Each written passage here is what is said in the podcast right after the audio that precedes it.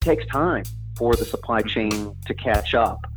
Um, and so you can think of uh, a series of reverberating effects as originally there was a shock in the supply, and it took a while for the implications of that shock in supply to reach us in the U.S.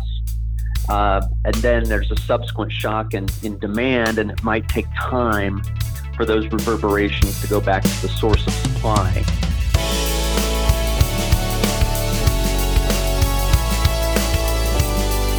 Ballast office in Lexington, Kentucky, welcome to The Ballast Life, a series of conversations highlighting respected professionals, community leaders, and important topics that are necessary to achieving financial cohesion. Hello, everybody. This is Andy Reynolds, COO and financial advocate at Ballast. Today is Monday, May 18th, 2020. I'm excited to have a good friend and old professor of mine, Dr. Tom Goldsby, a supply chain and logistics expert from the University of Tennessee, with us today. Tom, thank you for joining us. We're, it's a big pleasure of mine. Hey, thank you very much, Andy. It's great to be with you. I'm a big fan of the podcast, and uh, yes, your former professor.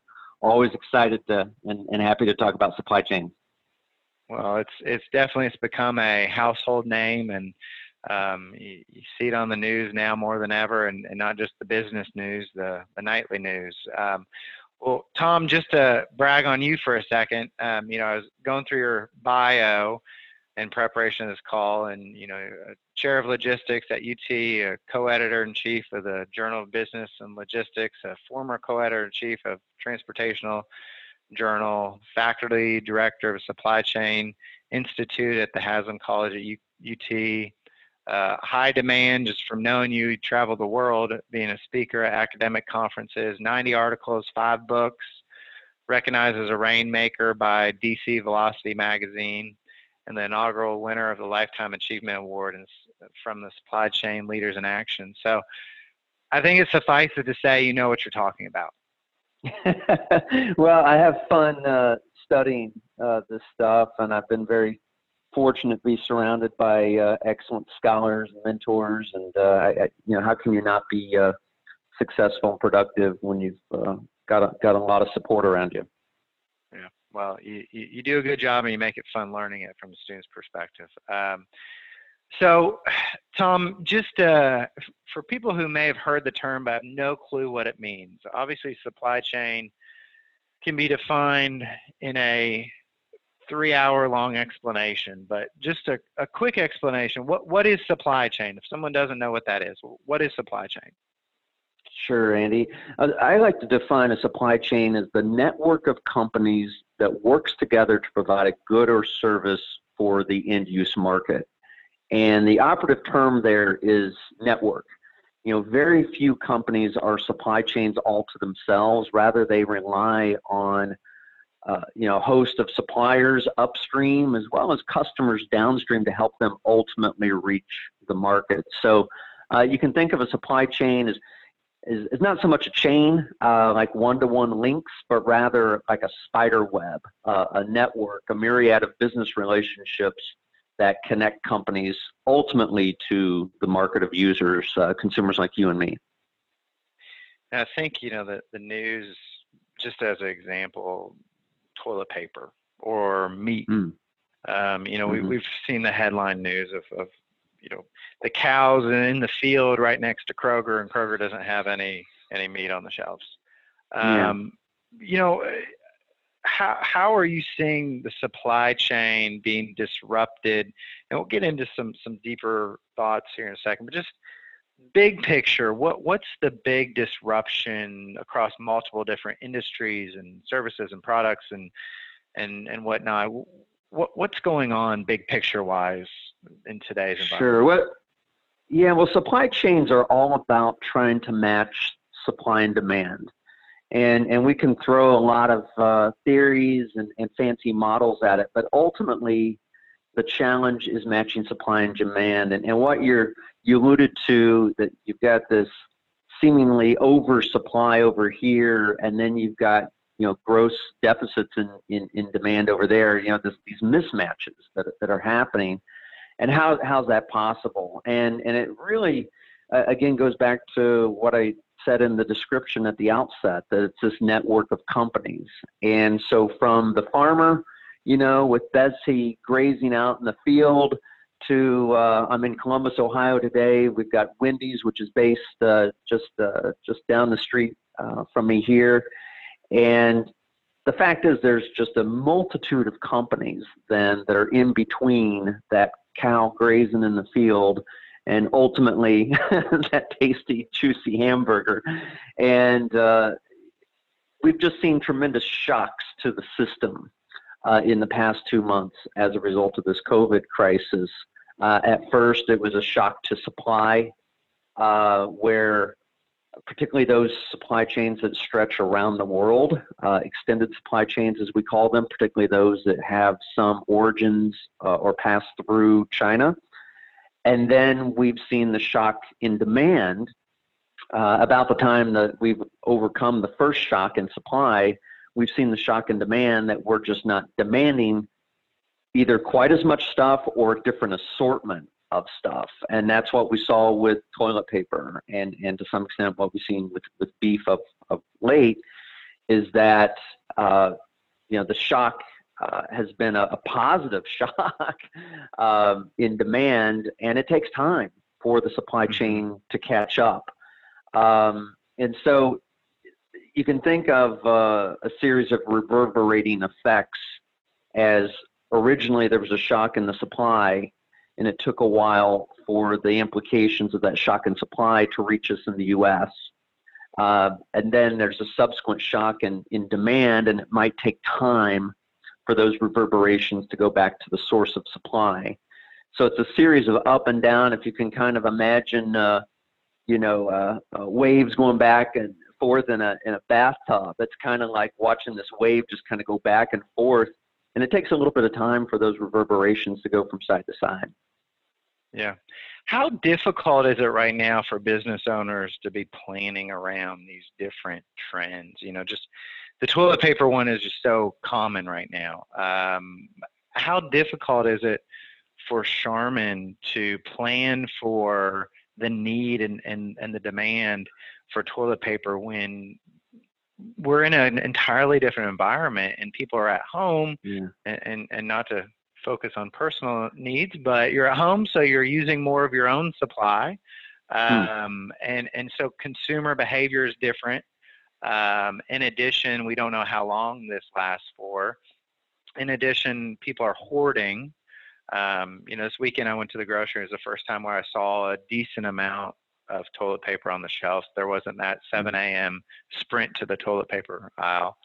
Um, what how what are you seeing when you talk to to these large organizations about how they're planning for not only a month from now but six months from now a year from now and ramping back up or slowing back down and how in the world are they even modeling this for a new world right well you know you, you mentioned an operative term there that caught the toilet paper makers really off guard which was the hoarding and I happen to have a guest speaker from Kimberly Clark, uh, one of the largest global producers of toilet paper, in class about two months ago, just as that hoarding activity was starting.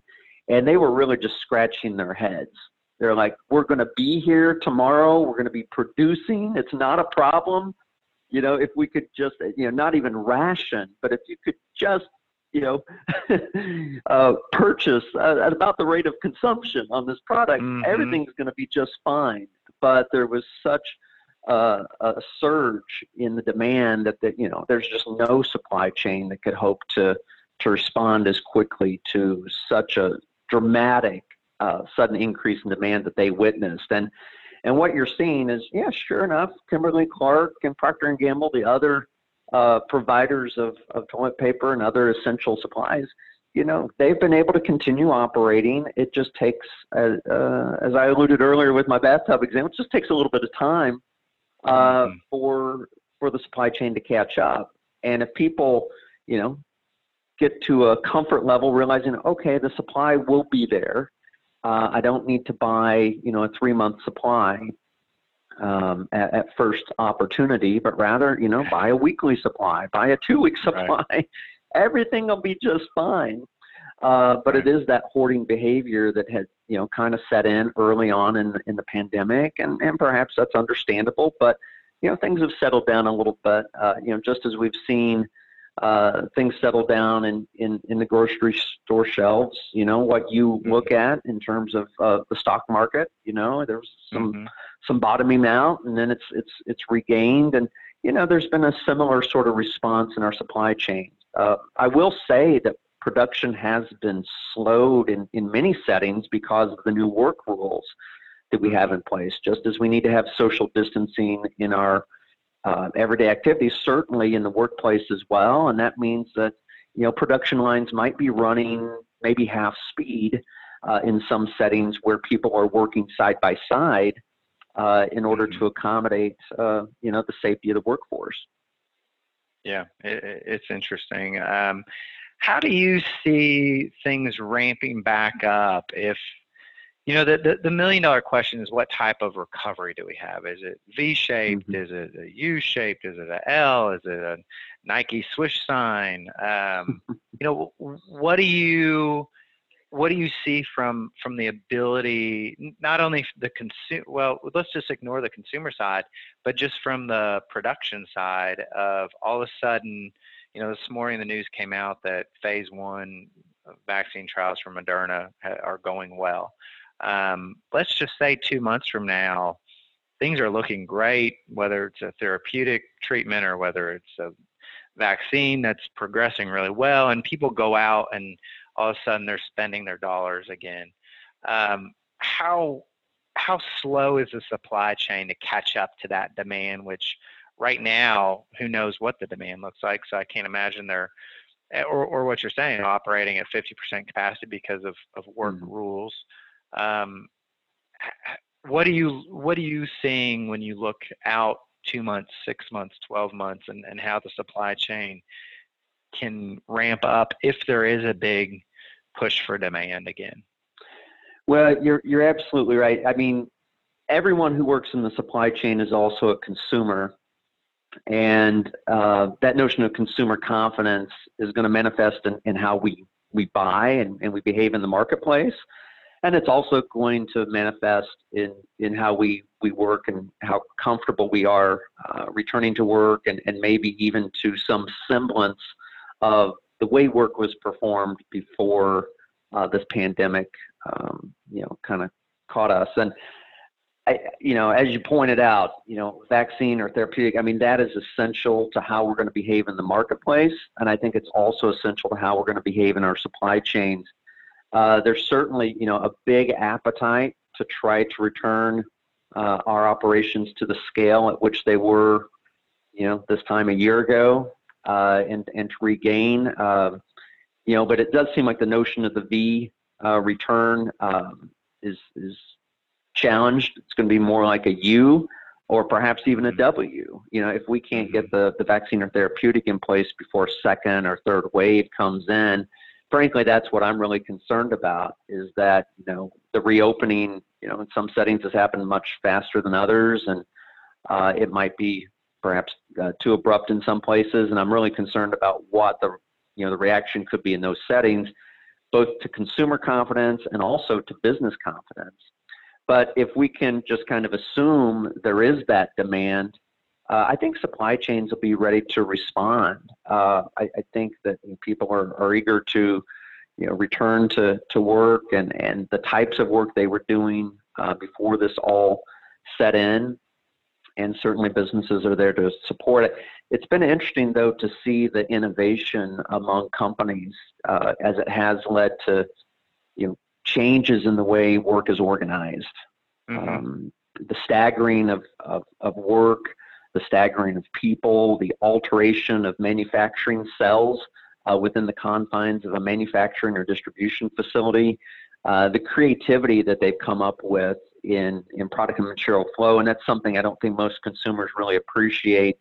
You know, again, how the, the product ends up on the grocery shelves but uh, there's been immense amounts of, of uh, creativity going on in, in manufacturing distribution operations to make every effort possible to keep those shelves stocked. And, and let's admit, mm-hmm. um, it does mean, you know, this is the time maybe to gain customer loyalty, right? This may be the time to switch uh, someone from a competitor brand to your brand because it's on the shelf. And that's so, right. you know, that's why you can hear in my voice, I get really excited from a supply chain standpoint. There's maybe never been a better time to fulfill the Bill of Rights. And you recall this from when you were in my class, you know, having the right mm-hmm. product at the right place and the right time and quantity and condition for the customer. And, you know, that's something you got to do. I, I think the example we used from Procter & Gamble years ago is you got to fulfill the two moments of truth. The 1st mm-hmm. moment of truth is showing up on the shelf, and then the second moment of truth is how that product actually performs when you use it. And as former P&G uh, CEO A.G. Lafley pointed out, you don't have a chance to succeed in the second moment of truth if you don't first fulfill in that, that first moment of truth. You got to show up to win. That's right. That's right. What um, I want to talk about the future here in just a second. Um, you, you talked briefly about innovation, and, and I think there there'll be could be a lot of changes that come from this positively. Um, what supply chain concerns, benefits are you seeing today that maybe the, the general public doesn't know? I mean, we, we turn on the nightly news, we hear all about the, the toilet paper and the beef, and you know, or, or we see issues uh, firsthand. But what are you seeing um, from from organizations that you're talking with uh, that may not be headline news, and, and both challenges and and positive opportunities as well. Well, in the way of challenges, uh, you know, there's a big concern for small and medium-sized enterprise.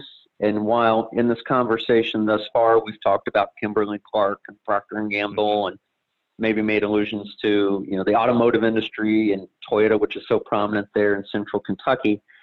But all of those companies rely on small and medium enterprise uh, as suppliers, as logistics service providers, um, as you know, security personnel, and, and all different mm. kinds of yeah. of um, you know walks of life of industry. And uh, as we pointed out, you know, a lot of companies are are you know there's some filing for bankruptcy uh, during this time, particularly in apparel retailing. Um, but you know, by and large, you know, the bigs are are going to be able to weather this storm. But I'm personally very concerned about the small and medium enterprises uh, that feed uh, our big manufacturers and retailers. Mm-hmm. Uh, with supply. And like I said, along with that would be the logistics service providers like trucking companies.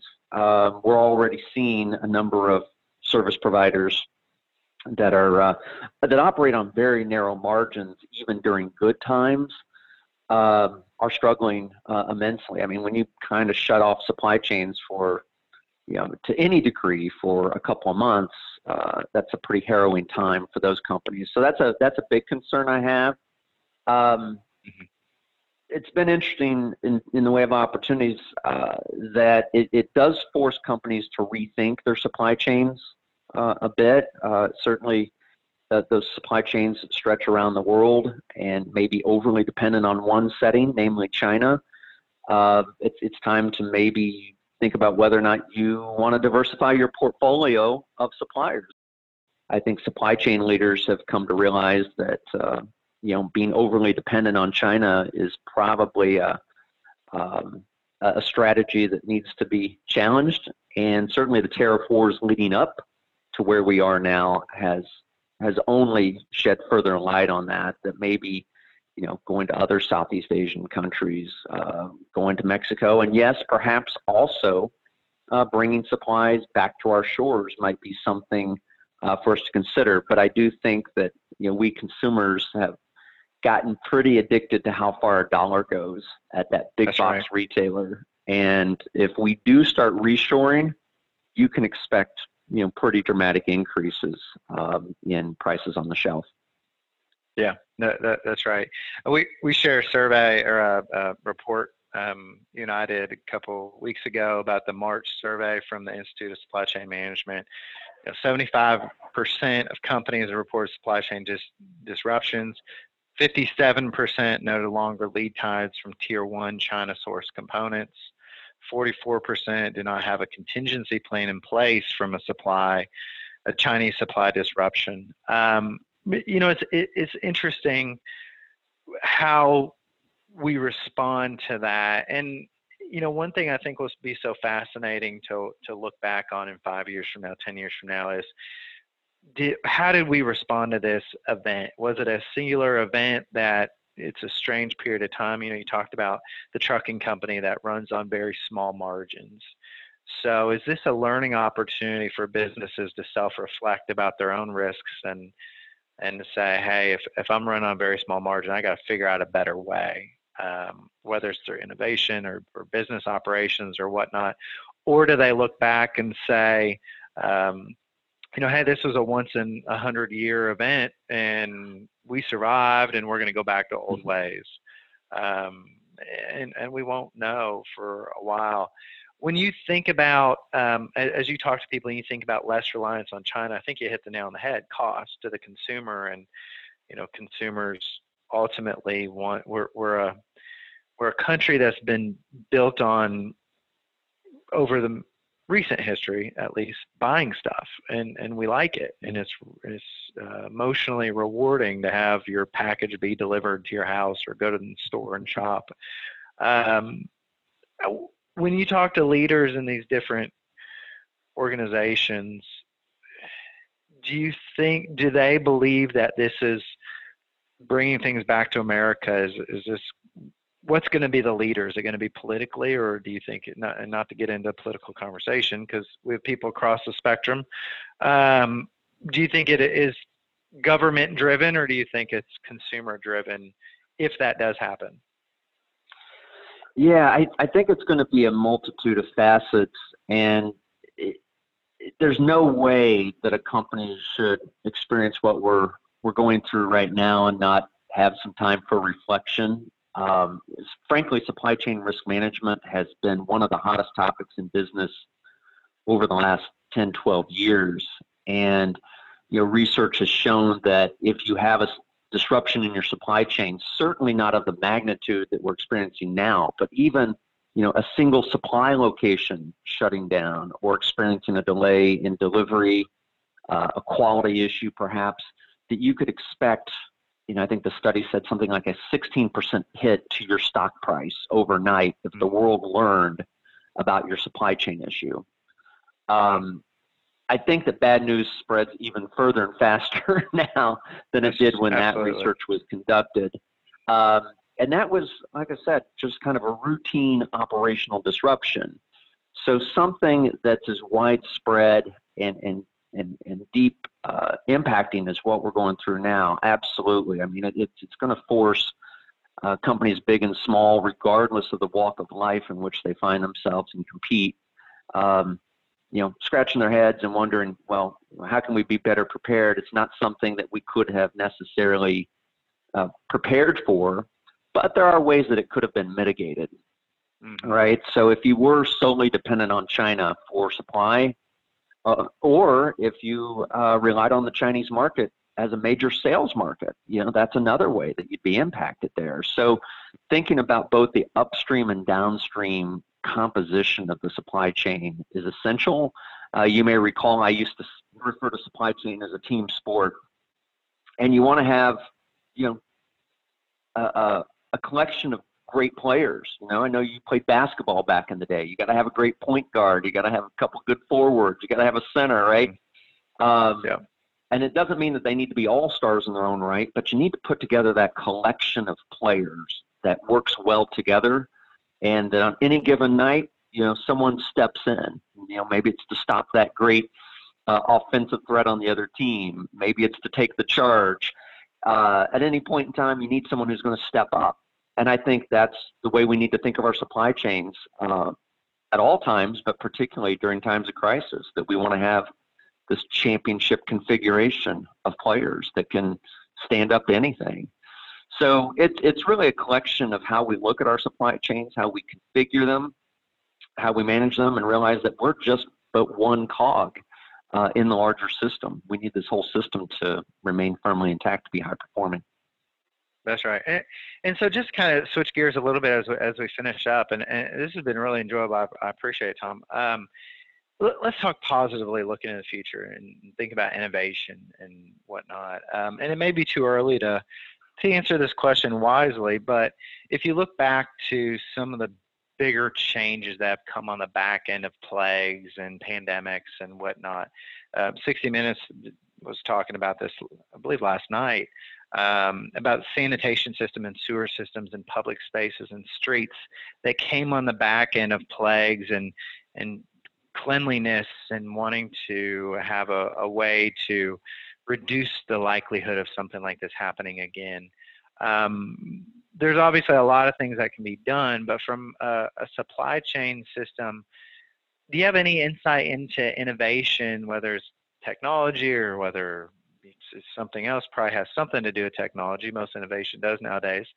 Um, do you see any new innovative strategies or techniques or technology being absorbed quickly on the back end of, of, this as as we do get into a period of time of of some semblance of of normal which we will hopefully sooner rather than mm-hmm. later but as that time comes and, and companies start to flourish again do you see from your conversations just any absorption of of information uh, excuse me not information but uh, of techniques that mm-hmm. could really change from where we were previously yes certainly i mean the the catchphrase uh, probably of 2019 uh, in my world was digitalization and that's kind of a mouthful but the idea of digitizing uh, not just information but work processes uh, themselves and you know, there were uh, examples out there of companies that were uh, innovating and finding ways to generate a return on investment on different ways to digitize the business. I think on the far side of this, we're going to see uh, digitization, automation of a lot uh, of different forms. And you know, one thing I do expect is that some of the reshored, meaning manufacturing operations coming back to the U.S., will probably come back to the US, but with higher levels of automation. As it would happen, these, you know, robots cost about the same in the US as they do in Asia. Uh, many of them are actually produced in Germany, so uh, you've got a common source of supply there, perhaps. But I, I think that uh, we're going to see automated uh, manufacturing and distribution um, Nike and Adidas are a couple of companies that have experimented with it in recent years. Uh, as it would happen, Adidas shut down their Speed Factory where they were producing a limited assortment of footwear uh, in Atlanta. They shut that down in late 2019. Makes me think they might actually uh, open that back up. But I think mm-hmm. supply chains are going to become more regionalized. You're going to produce closer to the market that you want to serve. Um, again, some of those operations will come back to our shores. It doesn't necessarily mean that it'll be, you know, human labor that'll be performing all that work, um, mm-hmm. but rather uh, the term that goes right along with digitalization is cobotization, where there's collaborative robots, robots that help us to perform manual activities. And so I think we're going to see more of this blending of man and machine. We're going to be seeing, thinking, and acting uh, perhaps differently with the aid of digitalization. Uh, we'll be smarter, I would hope, responding quicker as we see changes in demand uh, at the grocery store shelf, or the, mm-hmm. uh, Andy Reynolds in Lexington, Kentucky wants a specific item. We'll be able to produce that on a customized basis very quickly near uh, Andy and deliver it to you. So mm-hmm. uh, I think there is going to be a lot of innovation stepped up. Uh, some of that had already started to happen. Uh, but it was really regarded as kind of vanguard. You know, it was something that was just kind of a fun side project uh, in 2019 that perhaps in 2020, 21 is going to be regarded as as more essential to the way we we conduct business. And I think there are a lot of opportunities for smart, savvy companies, uh, not just the bigs, but again, small and medium companies to get active in that automation space. Um, and and that's where you know we don't have to leave that to Silicon Valley companies to to innovate there. I'd like to think that that's going to be a wave of innovation that you know hits throughout the country. And mm-hmm. you know, frankly, I think that we need to figure out how you know we as businesses and we as a country want to compete you know, we're well into this 21st century now. Let's start making some investments that look forward. And yeah, it does mean investing in our infrastructure again. So perhaps we'll have some gumption to do that. Um, and also investing in, you know, technical education. Uh, something that mm-hmm. we've seen is that we have a, a great um, lack. I, I, think even during difficult times right now, if, I was a young person, I'd be thinking about getting uh, a technical education um, because I guarantee there's going to be uh, there's going to be tremendous demand uh, during the highs and lows that we'll inevitably face uh, in the coming years. But you're going to be in demand if you uh, can uh, can repair a robot. That's right. That's right.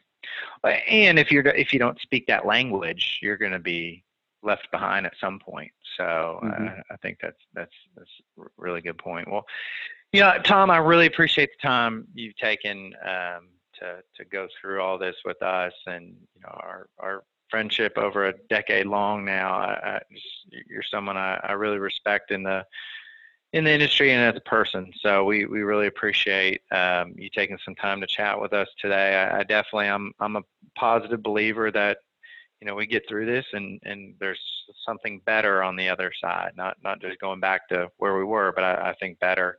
And obviously there's a little pain throughout the way and and not to understate that but um, I, I do believe we have a, great country that we're a part of and um, great innovators and, and problem solvers. So I, I, think we sit on a good opportunity for the future. Um, and it's, it's good to hear that, that you kind of share those same thoughts. So we really appreciate it. And um, I hope you have a, a good rest of your week and we'll definitely be in touch. Thank you so much, Andy. Always a pleasure to talk with you and uh, a great set of questions, but I shouldn't expect anything less from a, a great former student of mine. Thanks, Tom.